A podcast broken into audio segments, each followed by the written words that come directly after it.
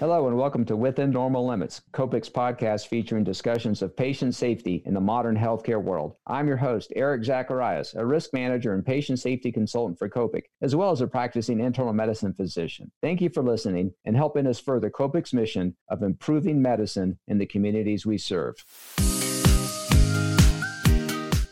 So, we're really excited today to have an expert in memory and cognitive impairment and Alzheimer's disease and normal aging and all aspects of this fear that's in our mind uh, is is the aging process that I'm going through normal. Uh, Dr. Alan Zacharias, who is a neurologist in Boulder, Colorado, and so this is going to be an add-on to some of the discussion we had with Jeff Arnell on some of the concerns uh, regarding the aging process. When is it time to hang up your scalpel? And really when's it time to uh, get medical attention and care? What should you be worried about? What should you not be worried about? So alan thanks a lot for joining us on uh, within normal limits. It's good to have you here.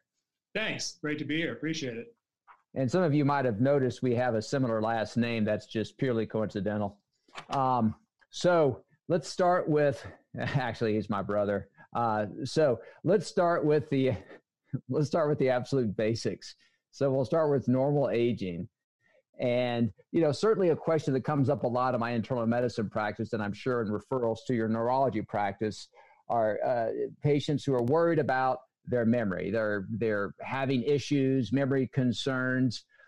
How, how do you describe normal aging? When does it start? What are some of the, uh, the hallmarks of short term, remote memories, et cetera, uh, that we would consider normal aging? Well, normal aging is unfortunately something that's inevitable for all of us. There's a general sense that it starts deteriorating in terms of brain cells even as early as 20, but we're not aware of it at that point. And it's as we get older when we start really thinking, wait a minute, how come I can't remember that? That's much closer typically to our 40s and 50s. I think for the vast majority of individuals, it's somewhere in your 50s you start to have those moments where you can't think of the name of the actor. You can't remember what was that film we saw yesterday. You're having conversations with somebody and you see a friendly face and you can't come up with a person even if you know them. Those kind of things are normal. Uh, trouble coming up with a word now and then, pausing to think of it, that's also considered normal. One of the hallmarks of normal aging and trying to retrieve information is that you work the problem. You think about it for a few minutes, you try to give yourself some clues, and you work around it. And within usually 10 or 15 seconds, you say, ah, got it. Now I know who it is.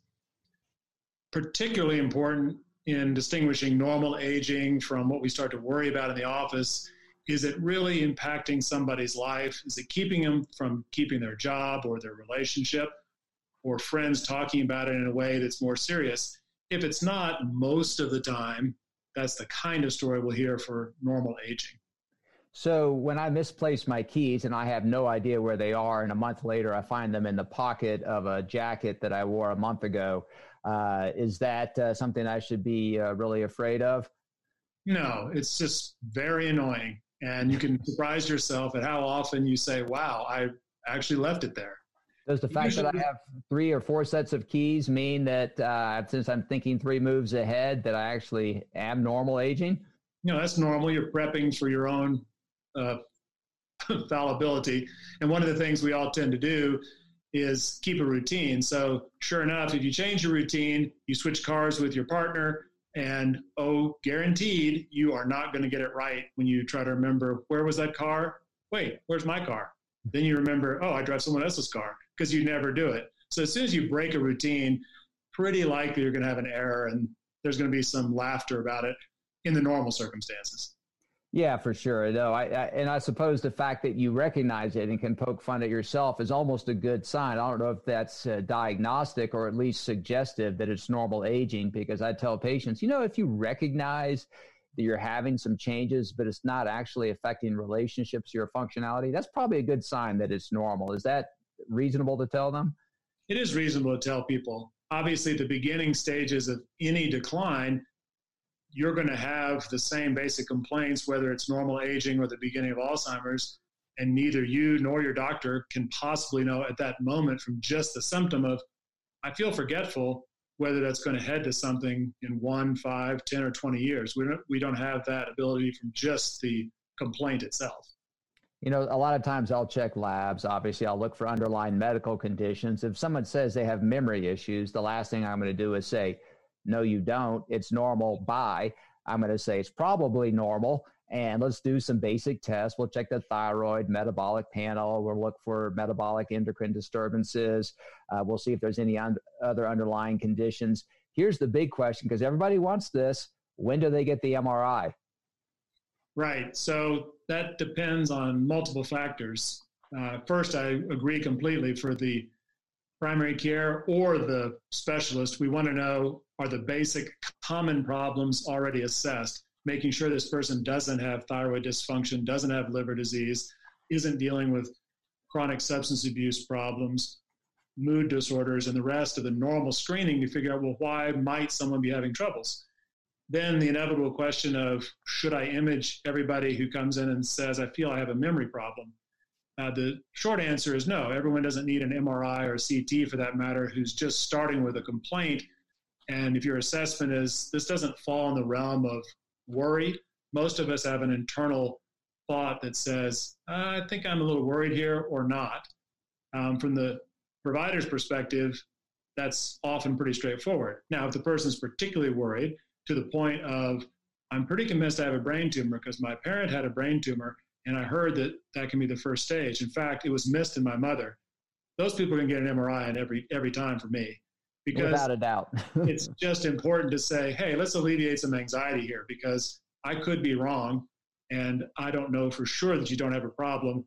But usually that open discussion of i don't think you need it. How do you feel about that? goes pretty well most of the time yeah, no, that's a those those are good points. And, and one fact, I've always wanted to know if this is accurate or not. Maybe you don't know the answer to this. I've never asked you, so here I am on air asking you this. I tell patients all the time, you know, there's a reason why there's no grandmaster chess champions over the age of 55. Your memory declines. Now, I totally made that up, uh, yeah. but I use it all the time, and it's at least uh, apocryphal, if not accurate. Uh, are you? Have you ever heard that? Well, I've heard similar ideas that we do have a drop off a little bit as we get older. And I haven't heard that particular discussion of the grandmaster chess player, but sure, I'll go with that. Yeah, it's you reasonable, need a, reasonable. You, you, need you need a better internist, somebody who uh, just throws out random facts. I apologize to all my patients about that, but I totally made that up. Um, yeah. So let's go down to the next stage of things, uh, which is uh, mild cognitive impairment. Now, this varies. This is different than normal aging. Uh, give us a little background. So, for the physician, the surgeon who misplaces their keys, probably no worry. The physician or surgeon who's talking about a movie they saw last week and they can't remember the name of it. Or somebody who pulls up a movie on Netflix and they realize, oh my gosh, I saw this four years ago. It takes them about 20 minutes in the movie to realize I've already seen it. That's all probably normal what's what's mild cognitive impairment? What are some of the the differences between those? What are some of the hallmarks of uh, cognitive impairment?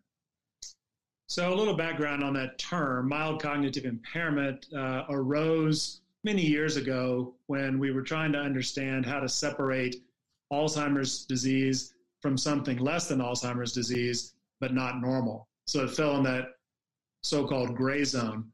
And at a more sophisticated level people got together who study uh, brain dysfunction and memory disorders and said, let's let's have a category that we can utilize for research purposes. So we're, when we're investigating individuals who might develop Alzheimer's in the future, we ought to have a name for that. And we didn't want to call it pre-Alzheimer's because we didn't know for sure if that were the precursor. That's how the term arose. And by definition, these are individuals who have impairment that doesn't significantly affect activities of daily living. And it is the example of yes, they might have forgotten where they parked their car. They might have forgotten to go to their golf game when they had it scheduled, but they do remember that they forgot. And it's not usually the case that they can't recall that they even had one. It's just they're embarrassed when it happens. But it isn't really normal to forget those events. But as long as they aren't the predominant aspect of your day to day life and you still carry on in your work fairly well, then most of the time that's going to be the mild cognitive impairment category. a key point is it also doesn't always mean a precursor for Alzheimer's. It can be a precursor for other neurodegenerative diseases of various types, but it is a signal that you need to be alerted to this person having a potential future problem, and that that changes the discussion as well as the workup a bit. Yeah, and MCI is certainly something that I see in a lot of patients, and it is almost always associated with a description of missing more than just something simple, but uh, actual executive tasking failures where they do miss appointments or they forget that they have a work day uh, or they get lost driving home. Uh, th- those are some of the hallmarks that I suppose if someone's experiencing those, we would recommend coming in for an evaluation. This is not just misplacing your car keys. Are there any other kind of classic MCI, not full on uh, Alzheimer type uh, symptoms or complaints that you'll hear in your office? Uh, yes, sometimes, but it's more often that the spouse or significant significant other says, "Wait a minute, um, you told me that story earlier, and I'm a little worried about that." And they may not voice it to them. So it's the uh, collateral information that often tips me towards there's more of a problem than not. And often in this stage, a person may not even recognize they have an issue. So if it starts coming up in that sense, then I'm thinking, okay, this defensiveness they're demonstrating makes me a little worried because the spouse has no agenda, even though they might say, uh, why are you bringing this up? Because, first of all, I don't have a problem. So we get into that defensiveness mode sometimes we wouldn't see with normal aging. Yeah, and this probably fits just all categories of patients. But what I try to do when somebody has MCI or even normal aging, I'll I'll say, look, now's an opportunity to optimize your overall health. Let's let's agree that changes in your vascular system could adversely affect your brain. So let's control your cholesterol, let's control your blood pressure, your your diabetes uh, make sure that if there's other vascular risk factors, we've we've addressed those.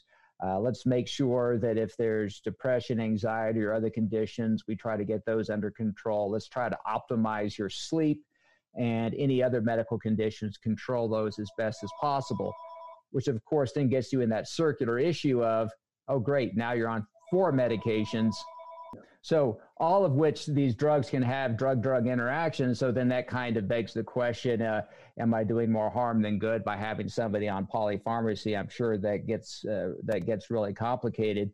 But do you have any other ideas for uh, prevention or trying to stabilize MCI other than those things I just outlined? Well, that is a good outline. I think the the way we do think about it is let's optimize the increase in social interaction, intellectual engagement, physical engagement, and a healthy diet. Those are the pillars of success for individuals. If you're preloaded with a lot of education, you're helping yourself. If you're preloaded with good genes, that's great luck, but you can't control your genes. And if you already have good general physical health, then you're ahead of the game. But for those individuals who realize that they're having a challenge, um, we emphasize keep up the good work, or let's talk about how to change your lifestyle in a way that will help. And certainly, 45 to 50 years of bad living won't be erased after an office visit. And you don't tell people that. You give them optimism and say, "Hey, let's let's make a change. Let's do something that's going to lead to a better outcome for you." And as much as anything, sell the fact that cardiovascular disease and cancer remain higher risks of death than you getting a dementia. So let's really use this as a chance to give you some guidance for longer life with quality of life, whether or not you ever develop dementia. Yeah, I love the fact that optimization of those health factors, the good diet, the, the, the social interaction, being with people you enjoy, getting enough sleep, all those are positive and favorable for uh, reducing the risk of, of any dementia as best you can reduce the risk. Now, let's talk about the one that scares everybody, myself included, uh, Alzheimer's disease. What is Alzheimer's disease and how common is it? Alzheimer's disease is extremely common. Um, we have some projections in 2020, we may have 450 million people worldwide affected, at least a few million people in the United States already affected. It is a prevalent disease. So as the boomers age, we're getting ready to be overwhelmed with this. Um, Alzheimer's disease is a form of dementia. I, I, know all of our medical listeners will recognize this, but sometimes people will come in and say, well, my mother had uh, um, Alzheimer's, but I know she didn't have dementia. And I spent some time saying, well, dementia is the general umbrella term. And dementia means you have lost cognitive function in more than one sphere of cognition, could be memory plus executive function or visual spatial skills, to the level that is affecting your activities of daily life, therefore impactful on your ability to take care of yourself. Not severe at the early stages, but it advances. And so, definition for dementia is that. Now, the most common type of dementia is Alzheimer's probably in the range of 70 to 75% of all cases of dementia are Alzheimer's disease, classically onset after the age of 65.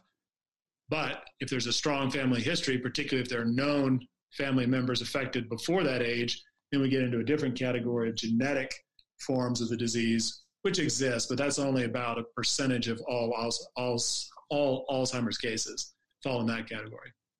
And I know this is a clinical diagnosis. Microscopically, there's the neuronal loss, there's the amyloid plaques, uh, there's the classic neurofibrillary tangles. Now, you're not going to do that to diagnose somebody. So, let's say one of our physician listeners or any of our listeners are concerned that, gosh, you know, I'm having some functional issues. I left the oven on, left the door open, keep on leaving the garage door open, get lost.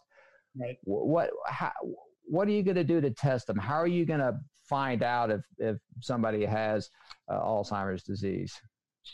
Well, the background is clinically, um, with collateral information, you're going to probably be able to figure it out clinically up to 90% of the time will be right, just based on the story.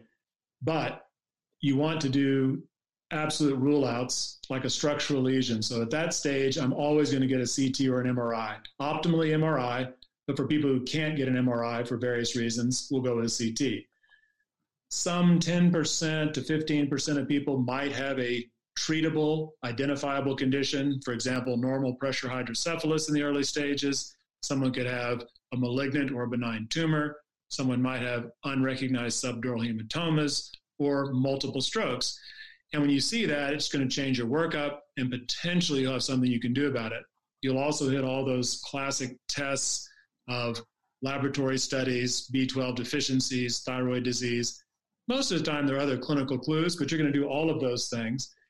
And maybe, maybe not do formal neuropsychological testing, depending on your level of suspicion. You may not need it.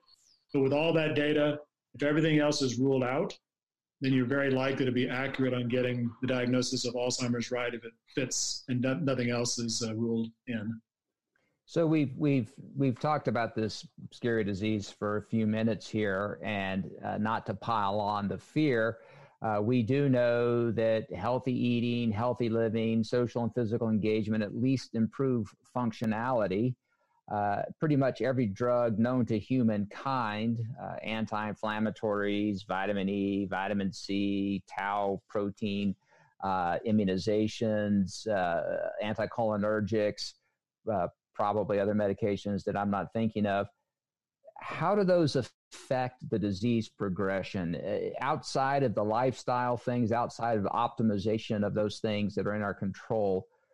T- tell us a little bit. I know it's kind of depressing news, but how do those things work? Do they work? Well, the FDA approved uh, classes of medication, meaning the NMDA receptor antagonist, Namenda or memantine, is one category and the other is the cholinesterase inhibitors, which there are three on the market, classically donepezil or Aricept.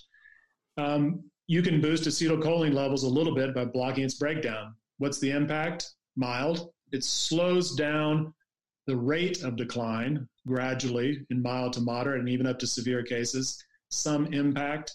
These are changes that are not usually visible to the patient or the physician or the family but sometimes there's a difference. So we can say some mild impact. It may slow slow down the, the loss. For the Namenda, it's similar in the monotherapy or add on therapy is going to have some beneficial effects It's slowing down the decline, but nothing leads to a plateau that we have that is an FDA approved molecule.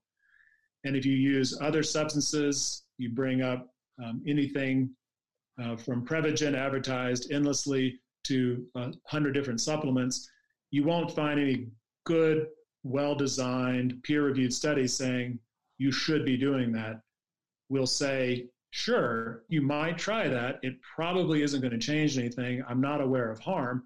So feel free, but I'm going to guide you on what I know to be most likely the case and use that as the sad reality. And when people say, so you're saying it doesn't really matter, right? And I'm saying, not exactly, but it doesn't matter very much. And if people say, so should I spend my money on this? I say, hmm, I would, but I also realize that it's not a major impact. And then I start flipping towards, well, let's consider clinical trials. Let's see about options you might have at an advanced center doing some of the research, because that is getting much more promising. We're not there, but significantly promising. So, yeah, thank you for that information. And here's, as we wrap things up here in the next five minutes, one of the areas that uh, I would love to get your opinion on is this is the great circle of questions. What came first? The insomnia, the sleep disturbance, the sedative hypnotic, and the cognitive impairment. That that loop of people who take sleep aids uh, more likely to have dementia. Dementia is more likely to cause sleep disturbances. What what's what's causing what in that loop? I've got uh, probably more patients than I wish have been on benzos over the last several years. There seems to be an upwelling of anxiety. I don't know why. Oh, yeah, maybe a pandemic. Uh, so I have a lot of patients who are having sleep disorders, and uh, I don't want to cause dementia by giving them uh, an occasional benzo or Ambien. Uh, what do you think about that? What's causing what?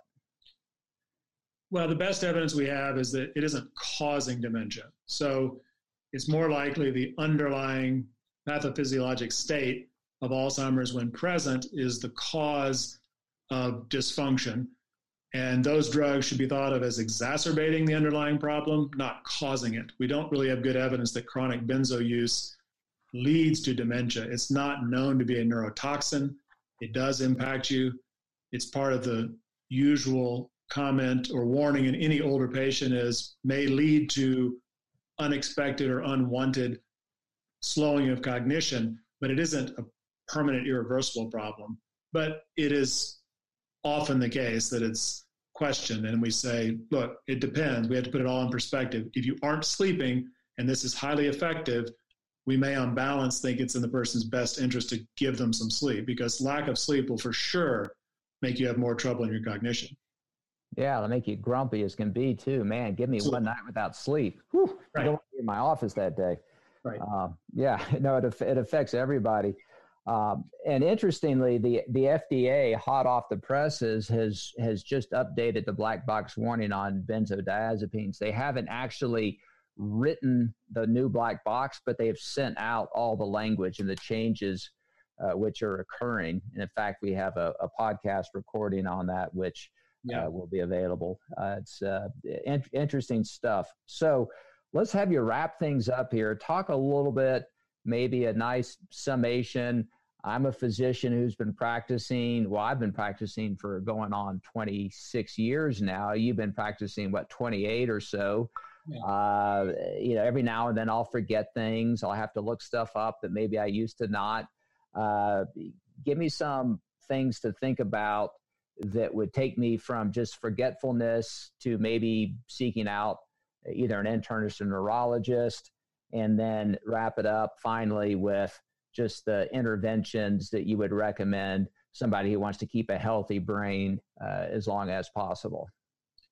Yeah, I think we're in a new era where it's important to recognize any cognitive complaint as potentially relevant, particularly if you're after age 50 or 60 and talk to your physician and say, here's my concerns, and let your story be known so we can sort through it because we're getting more tools to diagnose earlier.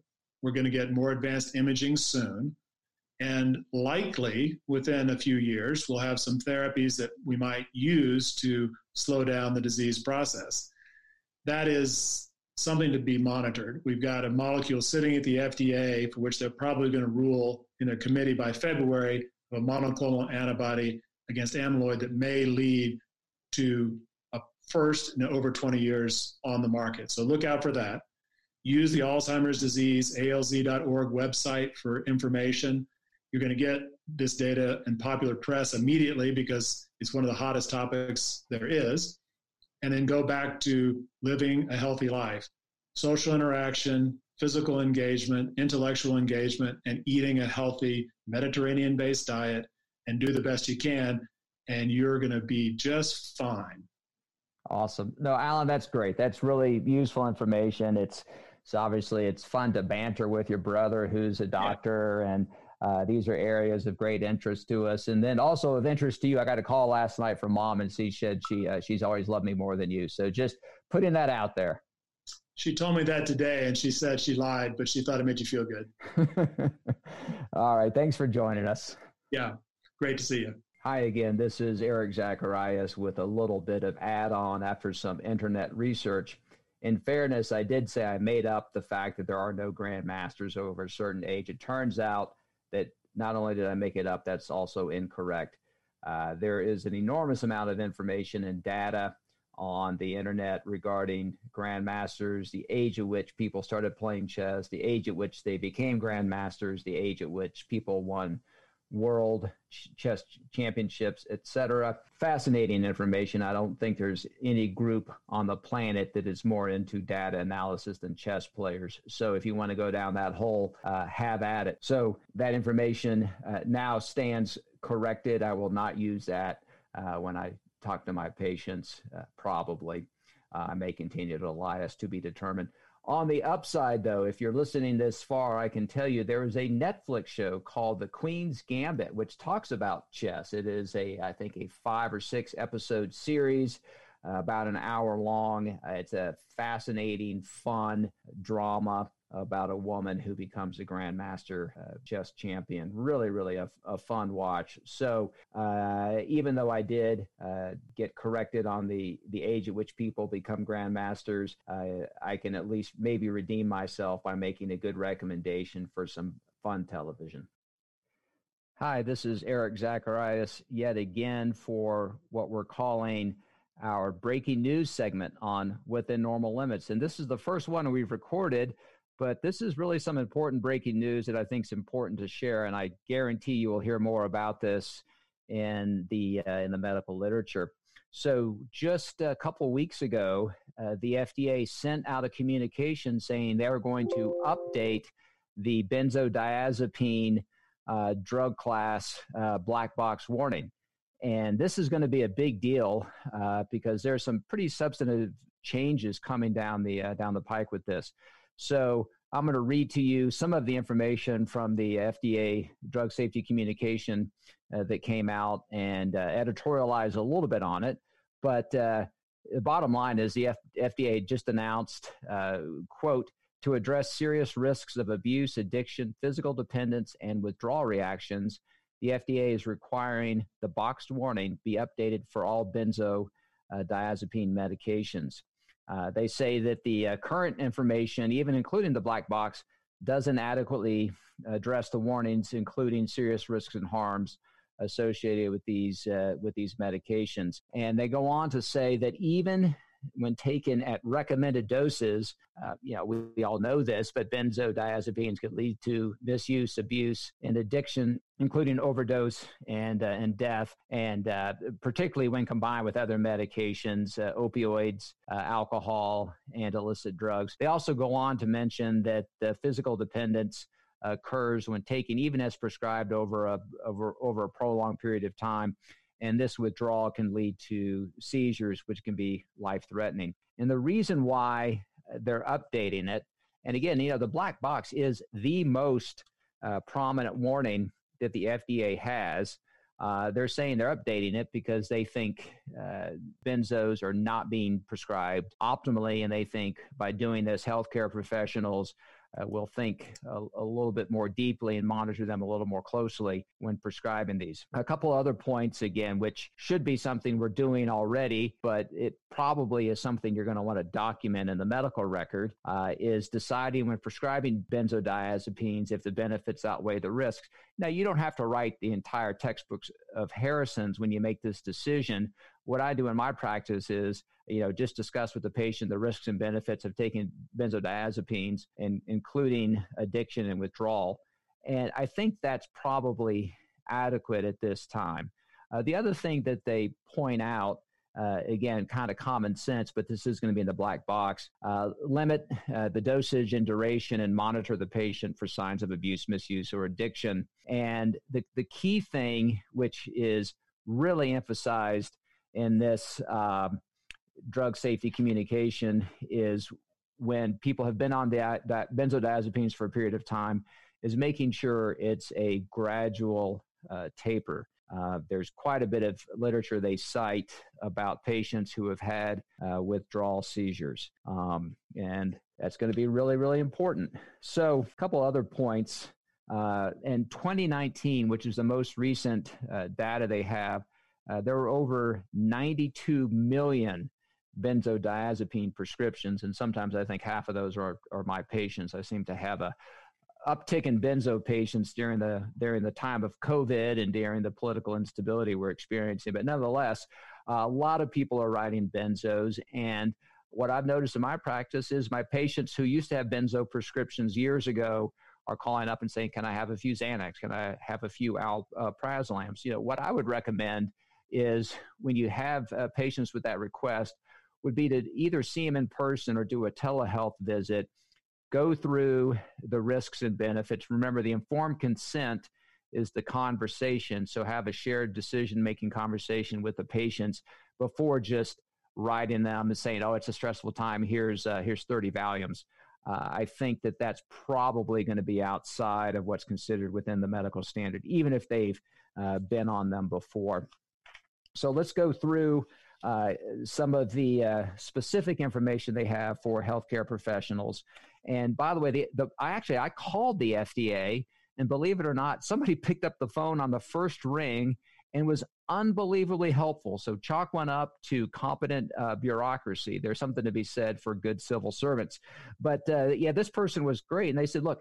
We haven't actually written the black box warning yet. This is saying what's going to be in the new black box warning.